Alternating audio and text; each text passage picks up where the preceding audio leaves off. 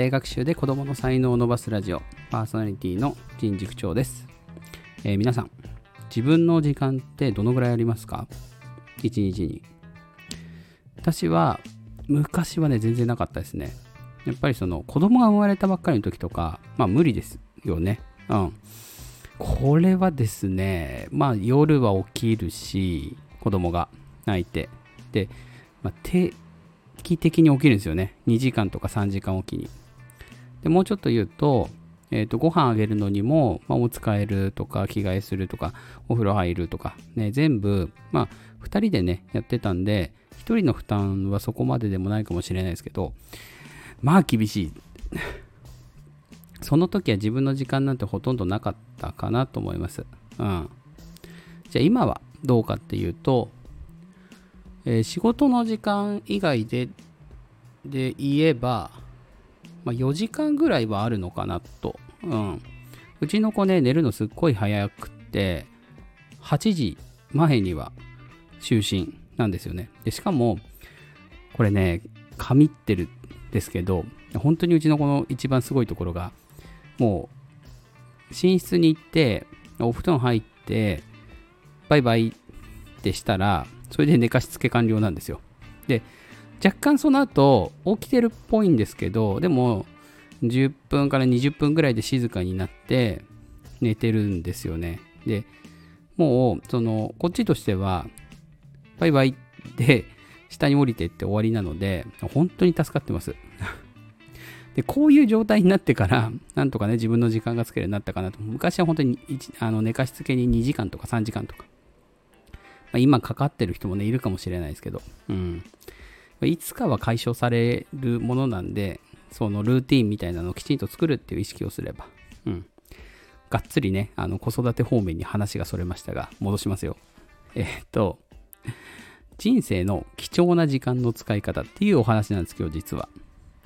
で今話してたことって嫌なことじゃないんですよ結構子育てってやっぱり自分にとって大切なことだし子供と関わる時間って無駄じゃないでないですかじゃあ無駄な時間って何かっていうとこう自分に合わないこととかこう人と表面だけ取り繕って過ごすっていうのがすごい無益ですよね例えばなんかこうあんまり知らないけどこう出世のために必要な飲み会に行くとか。いや、出世がどうしてもしたいっていうんだったら必要かもしれないですけど、最近そういうね、人もね、減ってきてるんで、それ行くだけお金も時間も無駄ですよね。本当に。いやだったら断ればいい。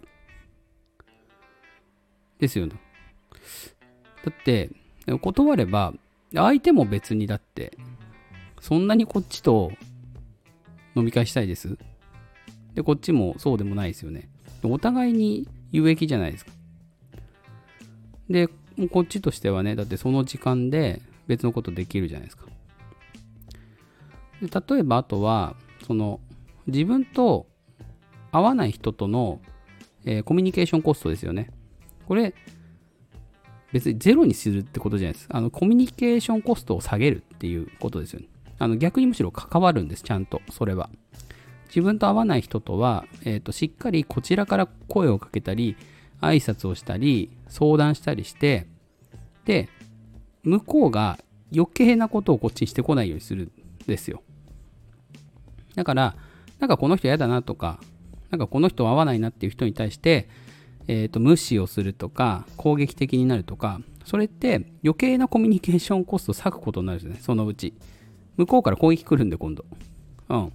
だったら、えー、と攻撃が来ないように自分の時間を無駄に使われないようにあえてこっちから時間を使う、ね、コストをかける。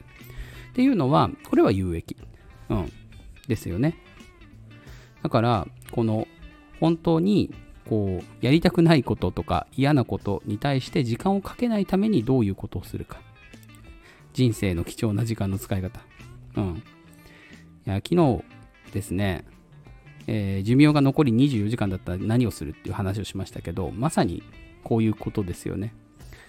寿命残りの寿命を考えた時にそういうね自分にとって不利益な人とか、えー無益なもの会議とかでそういうことに時間を使わないことで、えー自分の時間を大切にできますよね。そこで出てくるのはやっぱ断る勇気です。さっきちょっと飲み会の話しましたけど、仕事でもそうです。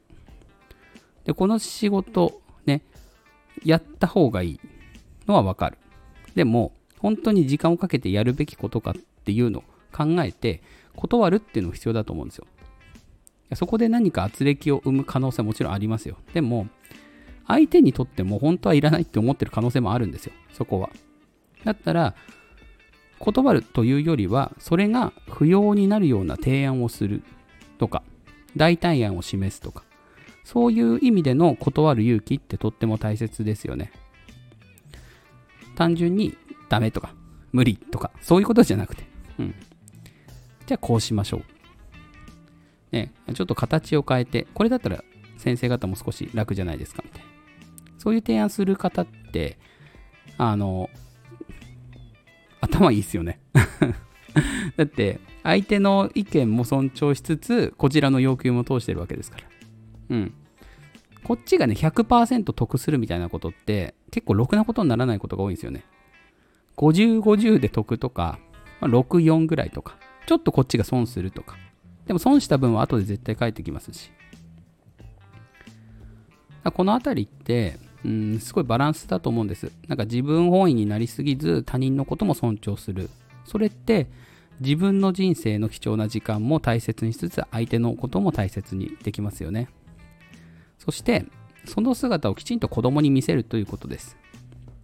まあ学校の先生でも近所の大人でも親でもまあ子供に対してこうあってほしいとか、まあ人生こんな風に過ごしてほしいみたいなのはやっぱりこう親の背中で見せてほしいわけですよ。いくら口で言っても聞かないじゃないですか。もうね、全然聞かないです、ほんと。いい話、学校でしても、なんかいまいちピンとこないみたいなのってありません？本当に。子供にしてもいまいちピンとこないみたいな。でも、親がやって、無言でやってたら、案外子供はその姿見てたり。読書とかね、結構そうだと思うんですよ。